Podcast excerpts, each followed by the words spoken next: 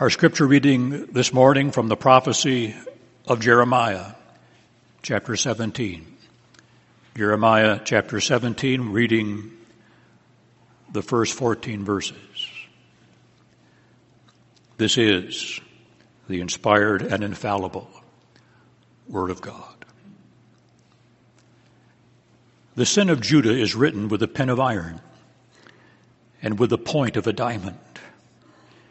It is graven upon the table of their heart and upon the horns of your altars. Whilst their children remember their altars and their groves by the green trees upon the high hills. O my mountain in the field, I will give thy substance and all thy treasures to the spoil, and thy high places for sin throughout all your borders. And thou even thyself shalt discontinue from thine inheritance, from the, the heritage that I gave thee. And I will cause thee to serve thine enemies in the land which thou knowest not. For ye have kindled a fire in mine anger, which shall burn forever. Thus saith the Lord. Cursed is the man that trusteth in man, that maketh flesh his arm, and whose heart departeth from the Lord. He shall be like the heath in the desert, and shall not see when good cometh, but shall inhabit the parched places in the wilderness in a salt land, and not inhabit it. Blessed is the man that trusteth in the Lord, and whose hope the Lord is. For he shall be as a tree planted by the waters, that spread out their roots by the river shall not see when the heat cometh, but her leaf shall be green, green, and shall not be careful in the year of drought, neither shall cease from yielding fruit. The heart is deceitful above all things and desperately wicked. Who can know it? I, the Lord, search the heart. I try the reins even to give every man according to his ways and according to the fruit of his doings.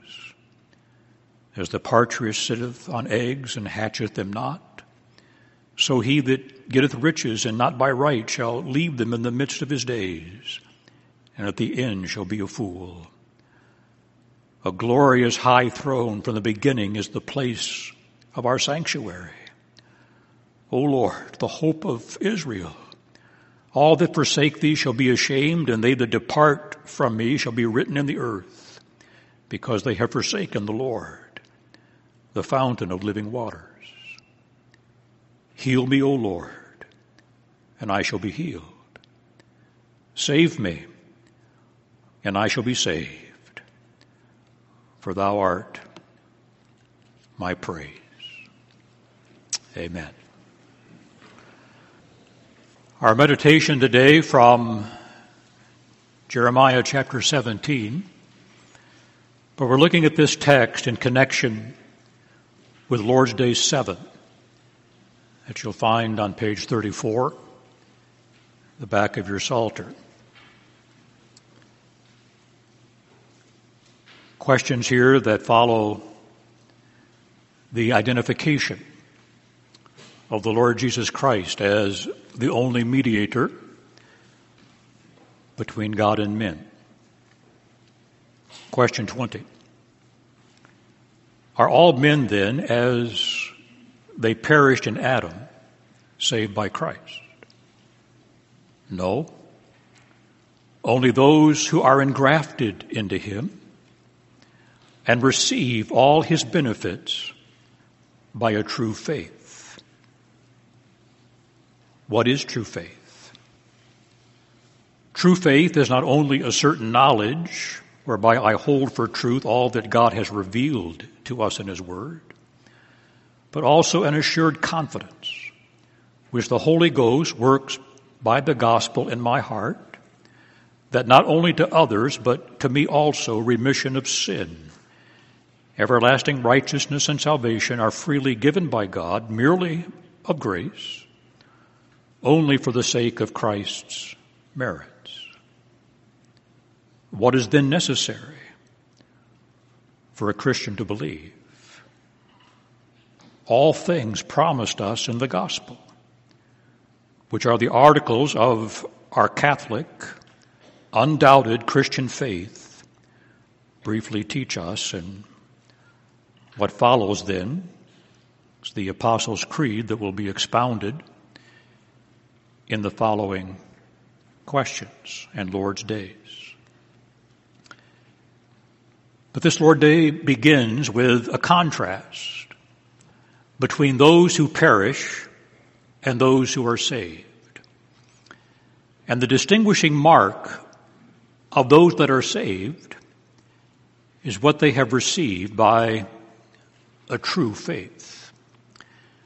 And the focus of the following questions defines what that true faith is. And I trust that you notice that in every answer, that the focus is upon the object of that faith. Saving faith is saving faith because of its object. It is the object of faith that determines the value of faith. Saving faith is not saving just by virtue of its exercise, but I say it is the object of that faith that determines its saving value. And this faith does not make believe.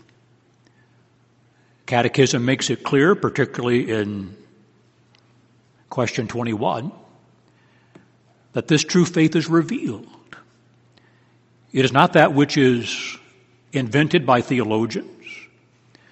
It is not that which is simply the product of human dogma. It is that which God has revealed. The first question, 20, emphasizes that this true faith is something that is received. And then in questions 22 and 23, we have this true faith defined. True faith. And the very terminology of true faith that the Catechism uses here assumes and presupposes there is a false faith. The difference between false and true faith has eternal consequence, as the first question, question 20 made clear. Those that are in Adam will die, and those only that are united to Christ by that true faith will live. And it is that contrast between true faith and that false faith that is the focus of our attention in Jeremiah chapter 17. And our focus of thought will be particularly in verses 5 and following. The contrast between saints and sinners is great. And the scripture so often employs those contrasts to underscore the immense differences between those that are saved and those that are lost. The way of the transgressor is hard. But the law of the wise is a fountain of life. The way of the wicked is darkness. But the saint and the path of the just is as a shining light. The sinner is dead in sin but the believer is alive in Christ. The sinner is alienated from God, but the saint has been reconciled. The sinner is far off from God, but the saint has been brought nearer to God by the blood of Christ. The sinner starves, but the saint feasts upon the bread of life. The sinner's thirsty, but the saint has dipped into that fountain of life. And on it goes. But today I want to focus particularly upon this contrast in our text between the cursed man whose habitation is in the desert and the blessed man who has a habitation at the oasis of life. The prophet begins this contrast by showing that Judah's sin was so deep and so ingrained by nature. The sin was with a pin of iron and with a point of a diamond. And this led the prophet then to consider what the root of those spiritual conditions were. He describes the states of all humanity.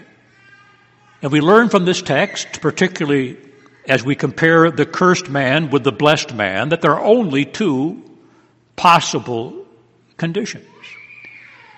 And there are only two possible environments in which men can live. There's no middle ground. There's no middle ground.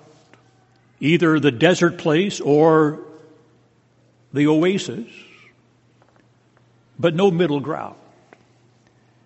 And as the prophet makes this contrast between these two conditions and these two ways, these two environs, the focus particularly is upon the matter of faith.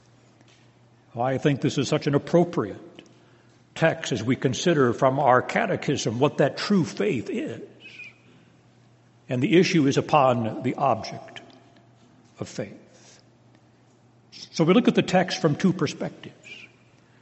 We look first at the cursed man and the dearth in the desert, and then the blessed man and the abundance at the oasis. And the text will develop very simply. We're going to have, first of all, a factual description of the cursed man, a factual description of the blessed man, and then a figurative illustration for both. So we look first then at the cursed man. And this word curse is a word of action. Perhaps better translated here, the one being cursed is the man that trusts in man. This one who is under the sentence of wrath. This one that is under the sentence of condemnation he is being cursed, and that presupposes an agent of that cursing, which of course would be the Lord Himself. He's being cursed. And there are three characteristics that the prophet sets down for us here that describe this cursed man. He's the man that trusts in man. And the word trust here is a good word or it's a bad word, depending upon the object. What makes this a good word will be the object. We'll see that in due course. And what makes it a bad word is the object, and that certainly is the case before us here. It's one of the key words for faith in the Old Testament scripture emphasizing the confidence, emphasizing the sense of security. The one that trusts is feeling safe. The one that trusts is feeling secure. He has the confidence. Unsuspecting of all of the issues that may be on the outside, there's a sense of safety, a sense of confidence, safety, and security of the one who is trusting. And there's the folly being cursed is the man. Old Testament, the Hebrew language has various words that are translated man into our English Bibles. This first word for man speaks of man in his nobility. It speaks of man in his strength. It's a word that sometimes refers to a warrior hero. Man in his strength and man with all of his potential, as it were. A man here in this context that has convinced himself, because he is who he is, that everything is okay. He's one that's bloated with self confidence. He's one that is overwhelmed with the sense of personal worth and personal strength, that he has the resources. He's one that is filled with ambition. He looks at himself and he sees himself, as it were, as being noble, as being strong, as being able to handle for himself all of the issues of life. But this man is cursed because he finds his confidence, he finds his security in man. And it's a different word for man here. This word for man speaks of man in his simplicity. It speaks of man in his insufficiency. It speaks of man in his weakness, in his inabilities. That one that is so low. So you see the irony. The irony here is one that thinks himself to be so great, to be so self contained, to be one that is so noble in all of his estimations, feeling safe, feeling confident, feeling secure in what he believes and what he's trusting, but what he trusts is so insignificant. Just man. Man in his weakness, man in his frailty, man who has no natural abilities I've emphasized, and my guess is I'm going to say more than once in this message this morning. But it's a truth that I want us to get fixed in our heads and our hearts that the value of faith is determined by the object of faith. So here is a faith that was sincere. Here is a trust that was intense, was fervent. He was feeling confident and secure, but it was absolutely worthless because the object was absolutely worthless. It's the object of faith that determines the value of faith. And this one then that puts his confidence in that which is weak and insufficient and unable brings to him the curse of God. Oh, everything may have looked okay on the outside. You remember, even children, you remember this illustration that Jesus uses of the wise man and the foolish man. Both of them building a house, building a structure. And as they built the structure, they both looked sound, they both looked good. But what was the difference? The fool built his house upon the sand. The wise man built his house upon the rock. Every external appearance was the same, but yet there was no foundation. There was no foundation for the house of the fool. And when the winds came and the storms buffeted against it, it could not stand. And so it is. So it is with any kind of trust, with any kind of confidence that is placed upon anything of self. Anything that is self generated, anything that is self conceived, anything that is self tried is folly. So the first characteristic of this one that is being cursed is that he trusts in the wrong thing. But he relies upon the flesh of his arm. That's the second characteristic. The arm is the symbol of ability. The arm is the symbol of strength, the symbol of activity. And here is the arm of flesh. The word flesh in the Old Testament does not have the same connotations as it does in the New Testament, speaking of that wicked nature and so forth, but it does speak of just the human abilities. It's the arm of flesh. Not much to it. Inherent weakness, and here it speaks to us of all of the various activities of human effort. The symbol of activity and the agency through which that strength is exercised. And, it speaks, I say, of all of the self conceived and self identified acts of man that would try somehow to please God. The foolishness and the inability of human effort, whatever that effort is. Oh, a man can devise all kinds of efforts, can't he? all kinds of efforts that will somehow convince himself that he is safe. Even religious notions and religious efforts. Oh, some have the idea that so long as they go to church every time the doors are open, that that's going to please God. Some have the idea that if they just are members of a Reformed church, particularly, man, you, you can't be more orthodox than that. But that's not the issue. Not whatever you devise, not whatever you conceive to be your work that will somehow please God. You rely upon that, you're cursed. You're cursed. What a wretched condition. It's a hymn that says something like this, some line of the hymn, the arm of flesh will fail.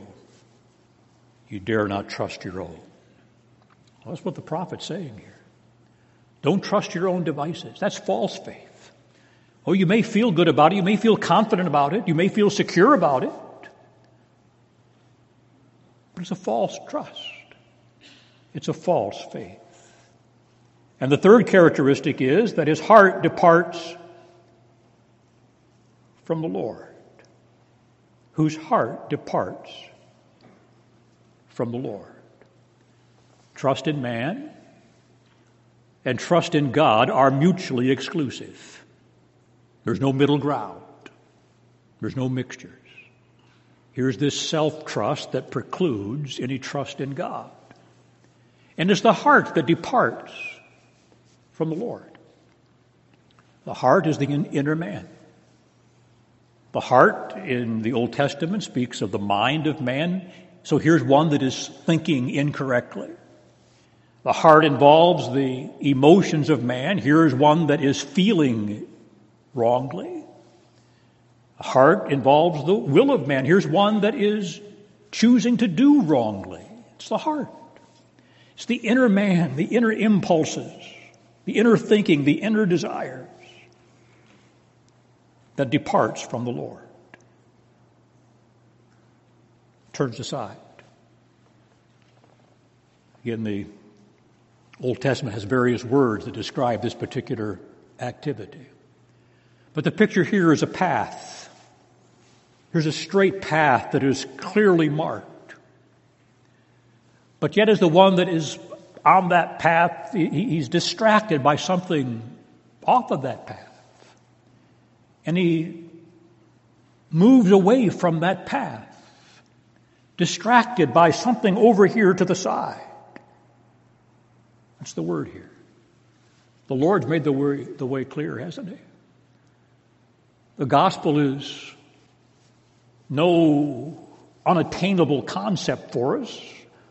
It's not that we have to extend, uh, uh, ascend so high or go so low. No, it's near us, Moses said, and Paul picks up on that same theme. Gospel's clear. The way of true faith is clear because it's been revealed by God. But yet there's stuff over here, attractions over here that cause this heart to move away from the Lord and try to find satisfaction someplace else. And that's what false faith does. False faith is distracted by something out here. Oh, that's the way God will be pleased. No. It's the heart that departs from the Lord. And how foolish is that? If you look down to verse 9, you see what this heart's like. Look at verse 9. This heart that causes the cursed man to depart from the Lord is deceitful above all things and desperately wicked. Who can know it? This heart that leads man astray literally is a Jacob. The word deceitful there is Jacob's name. The heart of Jacob. Literally, the heart is a heel Remember why Jacob was named? And then as Jacob lives his life, he gives evidence to deceptiveness. So this word becomes a picture of surpassing deceptiveness. A heart then that is sly, a heart that is insidious, a heart that is crooked, a heart that flatters self to trust in self, a heart that is malignant, impelling all kinds of detestable iniquity, an incurable heart, a heart that is profound wrapped up in layers of sin and layers of lies after lies. So here's a man that is cursed because his heart causes him to depart from the Lord. And to follow that heart is to follow a liar. To follow that heart, departing from the Lord, is to follow that which is so crooked and perverse. The depths of depravity. Beyond comprehension. Who can know it? And we're so easily deceived, so easily taken in. Natural man is by his own heart. But it is to depart from the Lord. But God knows the heart. And God's not fooled, you see. God is not fooled. Man can very often satisfy, and he does satisfy himself. That's why the word trust is used here. He finds security, he finds confidence, he finds that inner peace, even in his self conceived ways of pleasing God. But God sees through it. And God has never been satisfied. God has never been and God never will be satisfied with the arm of the flesh. He'll never be satisfied with external religion if that's all there is. God will never be satisfied with a purely reformed, orthodox religion if that's all it is. If it's just trying to conform to God is looking at the heart and God discerns the difference between a heart that departs from Him and the heart we'll see of the blessed man. God knows. So that's what the cursed man is. It's what he is. In verse 6, we have a figurative description of what the cursed man is like. Like a heath in the desert. Shall not see when the good comes, but shall inhabit the parched places in the wilderness in a salt land and not inhabit. Man has no resources to meet the needs of his soul. He's like a heath in the desert. Heath here is a like a dwarf juniper of some sort, stark, typically stunted growth in barren soil, barren sand, the absence in a place, absence of that which would sustain, like a dwarf juniper in the desert place where that which is normally necessary for sustaining of life and growth is absent. He'll not see when the good comes. He's blind. He'll not see when the good comes.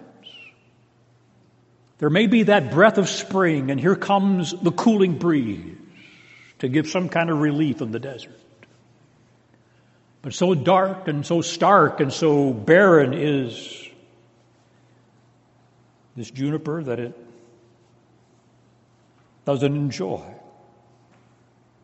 doesn't experience even those cooling breezes. What a terrible,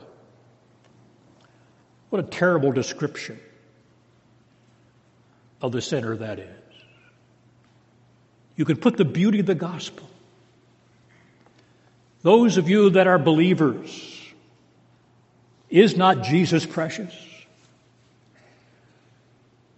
To a believer, Jesus is beautiful. To a believer, the way of righteousness and the way of God's Word, the gospel is such a beautiful, beautiful thing. Why is it? Why is it that you can put this beautiful gospel in the face of sinners and they blow it off? Why is it you can put the gospel before those that are cursed? And they see not the beauty. They see not the wonder. They blow it off. The good can be put before them. The beauty of Christ can be expounded in their very eyes and ears. But they blow it off. They don't see. They cannot see when the good comes. And they're alone. They're going to inhabit the parched places in the wilderness, in a salt land not inhabited, separated, alone. The deceptive heart says that at least you follow that way, you're going to have a lot of company. You follow and you walk that broad way to destruction, you're going to at least be with your friends and your companions. You're going to be. But the cursed man ultimately is alone. And what a sober reality that is that every man, every woman, every boy, every girl stands alone before God, judged, evaluated by that all knowing and that all seeing God that will not be taken in and deceived by your religious activities or your fleshly arm works. He knows the heart. Every man stands by himself in one sense.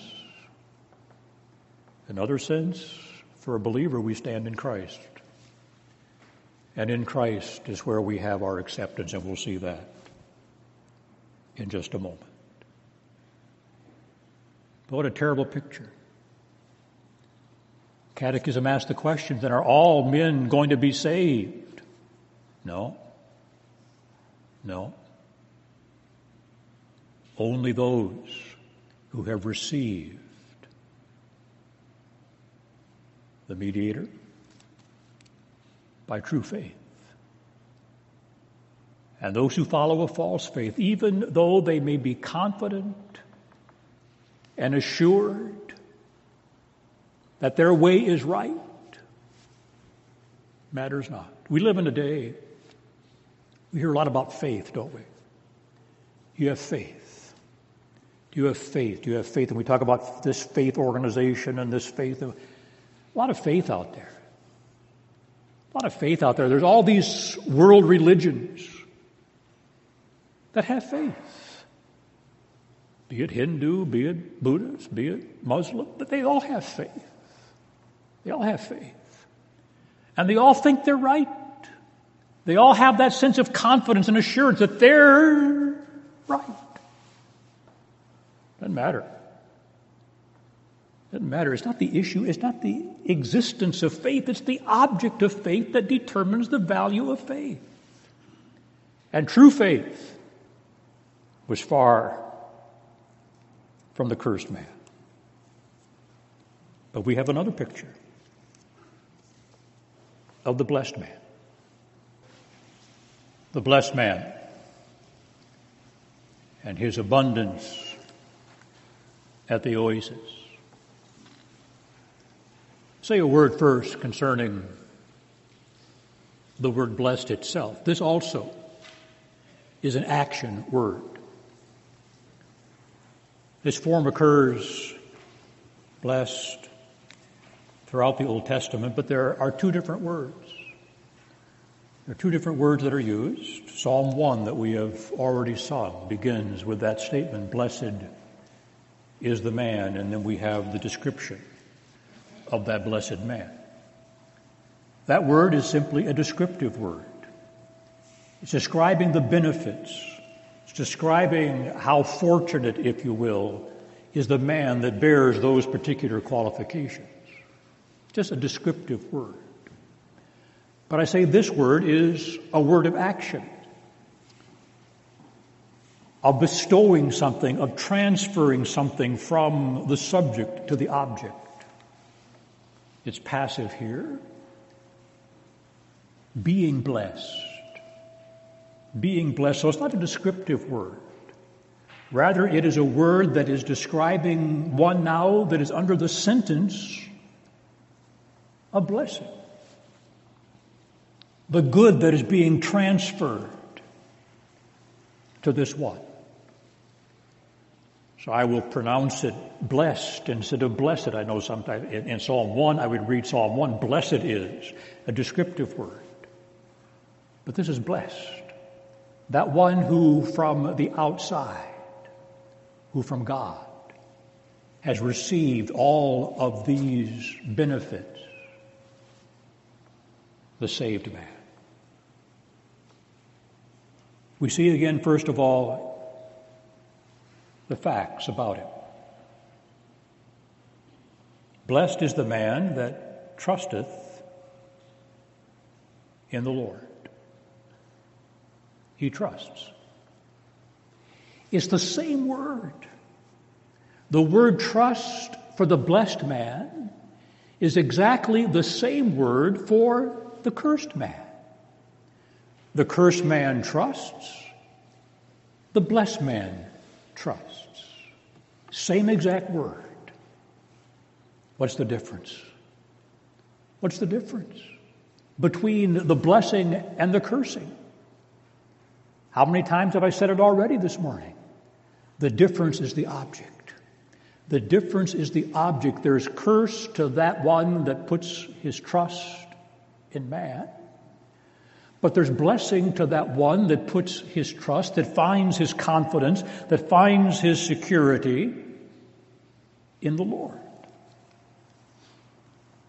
Again, our confession catechism spoke then of that, not only the believing, but the full confidence. The full confidence. Well, this is the word that expresses that confidence of faith the confidence, the feeling and the sense of security, the carelessness in the Lord. Blessed is the man that trusts the Lord, whose hope the Lord is. And the word hope here is from the same basic word as the word trust. It's just a noun form of the verb form. We won't go into all the ways that Hebrew can turn a verb into a noun, but it's the same word. It's the same word, same root. The idea whose security then. Could I translate it this way? Blessed is the man that finds his confidence, security in the Lord, and whose place of security, whose place of confidence is the Lord. He's a man that trusts, he's the trusting man. Faith, saving faith, is not a one off operation. Saving faith is not something that happened some time ago in my history, although it had a beginning. Saving faith has a beginning. But it continues and it perseveres. And the characteristic of the blessed man is not only that he trusted the Lord, but he is trusting. He's in the process, he's in the state of trusting the Lord. Also, he finds in the Lord the place of security, the place of safety, the place of confidence. Without this kind of faith, you can't please God. But with this faith, you're put in this position of receiving the benefits. Saving faith. It's constant. I, I love the statement, the way John puts this in his gospel as he defines really what faith is. Remember there in chapter 1, speaks of those that are the sons of God. Those who are the sons, those that have believed, those who believed, and then those who are believing. How do I know I believed in the past if I'm believing now? Present faith is the evidence of that historic faith, you see. I know too many people, too many people. I've seen this over my entire ministry that too many people are trying to recollect and try to reproduce whatever that moment was when they were converted, when they first believed. You know, did, did I do it enough? Was I sincere enough? Did I mean it enough? Oh, I believe, but did I really believe? And we play this game with ourselves. What's the difference between believing the gospel and really believing the gospel? Play that game. The reality of historic faith is my present faith. And the text here makes it clear that in this present faith, in this saving faith, you never renounce the Lord. There's going to be a dependence upon Him. Oh, faith may be weak at times. Faith may be weak at times. And I dare say there's not a person in this room, including the one that's behind this pulpit, that doesn't know what weak faith is. But thankfully, our salvation does not depend upon the level, the strength of our faith. Oh, I believe, help my unbelief. That faith can grow, and I want it to grow. It must grow. I trust that I can say I believe the gospel more today than I did when I was converted those years ago. And I trust that as the Lord gives me more time upon this planet, that as the time, I'll believe the gospel more. Doesn't change my state, but it changes that sense of confidence and peace and security. But it's the object. It's the object of faith. It's the object of faith. I know how much faith I need. I know how much faith I need to move a mountain. Christ says, You got faith the size of a mustard seed, you can move a mountain. I, don't have that kind of faith. But the Bible never says how much faith you need to be saved. The Bible says, believe this. You believe Christ. The power, the power and the authority and the sufficiency is in the object of faith. It's in Christ. And this is where our text takes us, where our catechism was dealing with. Did you not see that in the catechism? How is truth faith defined? It brings us to all the benefits that there are in Jesus. The folly of self trust, described. Now we have in our text the sensibility of saving faith. Trust Jehovah. You see how Lord is spelled there in verse 7? It's all capital. This is the name of God, Jehovah, Yahweh, however you want to pronounce it. But it's that name of God that speaks of his self existence. It's that name of God that speaks of his absolute independence. It's that name of God that speaks of his saving covenant relationship with his people. He's the Savior. He's the Savior God. He's the covenant initiating and the covenant keeping God. That's the object of faith. That's the object of our faith this one that is supreme, this one that is merciful, this one that is majestic. Verses 12 and 13 give us some of the majestic guarantees.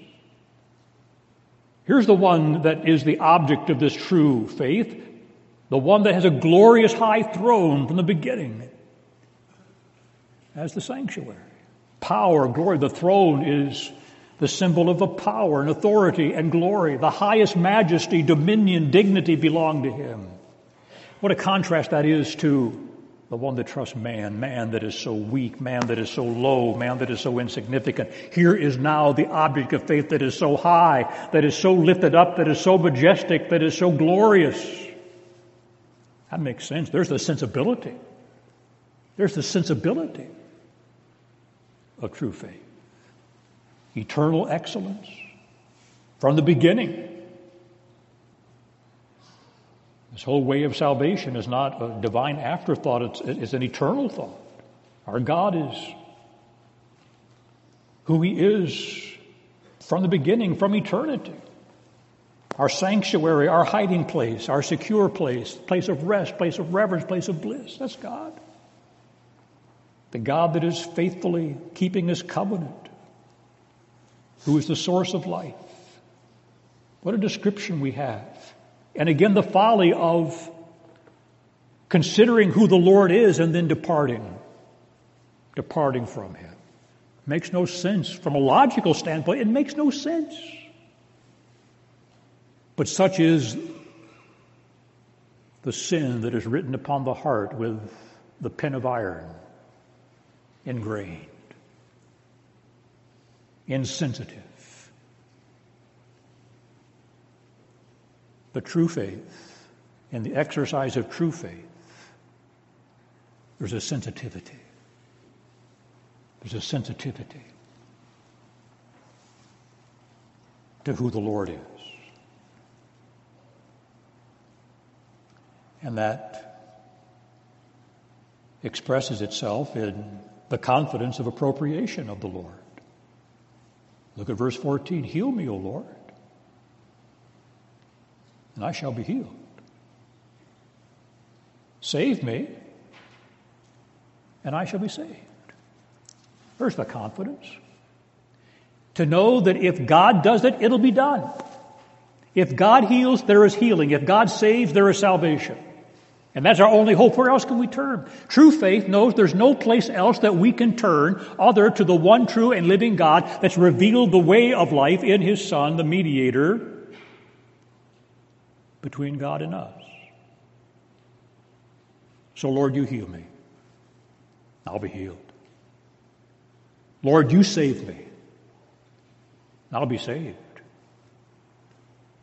Not relying upon my flesh, not relying upon my own ingenuities, not relying upon my own self, but Lord, you do it and it'll happen. None have ever called upon the Lord to be disappointed. None have ever come to Christ to be turned away. What does Jesus say? All the Father has given me will come to me, and all that come to me I will in no wise cast out. There has never been a man, a woman, a boy, or a girl in the history of this world that has come to Jesus to be rejected. To call is to be saved. Whosoever shall call. That's, I'm not making that up. I'm not making it up. You say that's too easy. Well, I'm not making it up. Lord, you save, I'll be saved. Psalmist says, Your heart shall live that seek the Lord. So we seek him. We seek him. There's what the blessed man is. He's one that trusts, that finds his security and his confidence in the Lord only. But then we see the figurative description. What's this blessed man like? Can you see the similarities in verse 8 to Psalm 1? That blessed man is there described, and now here is the man that's blessed. He'll, be like, a tree planted by the waters that spreads out her roots by the river, shall not see when the heat comes, and her leaf shall be green, and shall not be careful, not be anxious in the year of drought, neither shall cease from yielding fruit.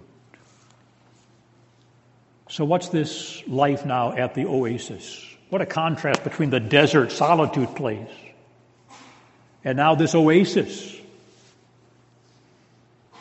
The blessed man flourishes. He's a tree, not a shrub. Not a little dwarf juniper here trying to survive for life in a desert place. No, he's a tree and he's flourishing. A tree that has been literally transplanted by the waters. A tree that has been transplanted by the waters. Why do you transplant something? Some of you are gardeners and like to have your flowers and your whatevers. Sometimes you transplant something from here to there. Why do you transplant something? You don't transplant something from point A to point B to give it a better chance of dying. You transplant it to put it in a more advantageous place, a more obvious place.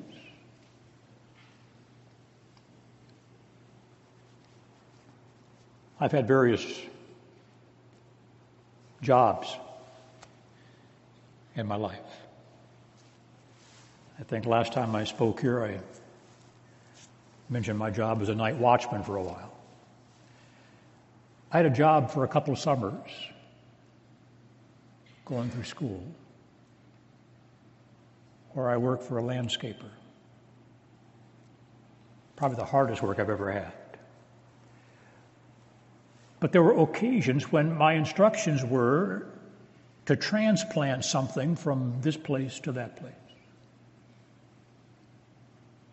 And we'd go back the next week, and for a whole week, knowing that I would not, did I do it right? And I was concerned. And I had a real care as to how that plant that I had transplanted was doing. It's a picture here. God has transplanted us as believers. God has transplanted us from a kingdom of darkness into a kingdom of light. And as the objects of this transplantation, we become then the objects of God's special care, of God's special provision, of God's special concern. What a blessing.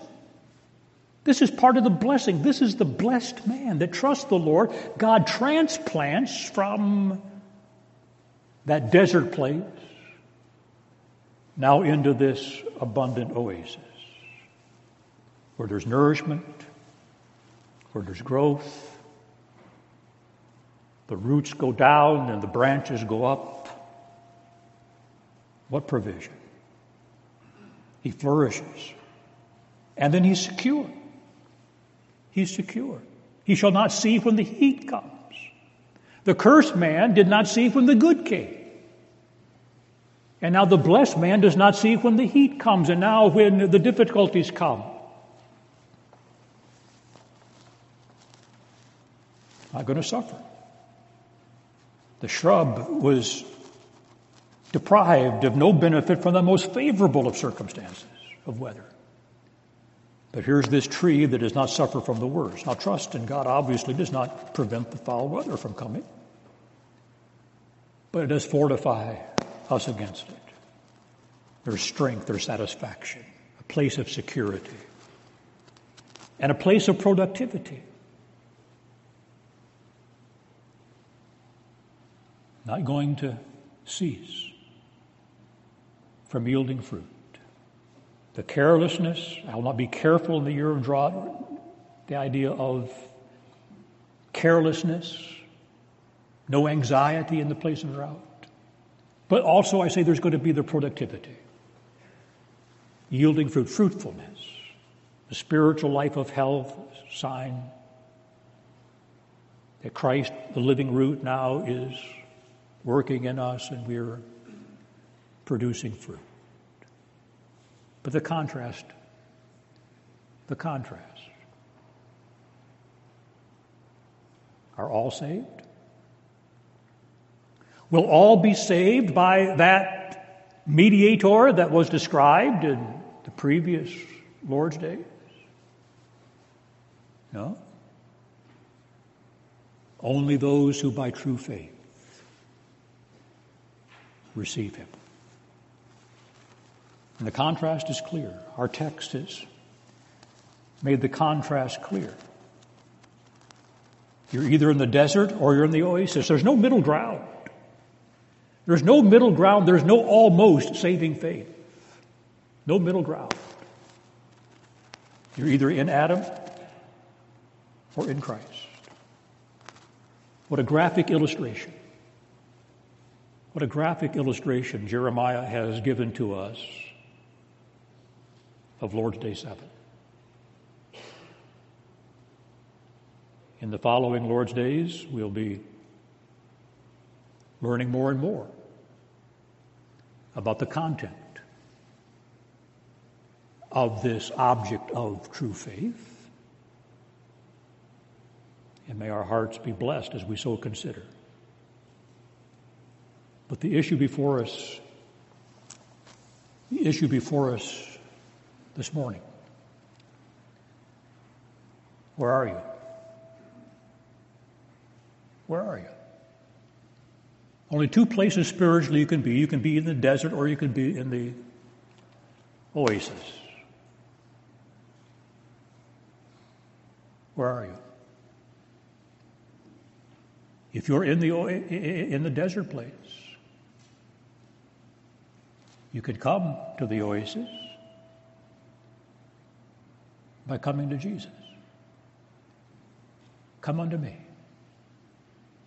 Come unto me, Jesus says. And that coming to Jesus is receiving him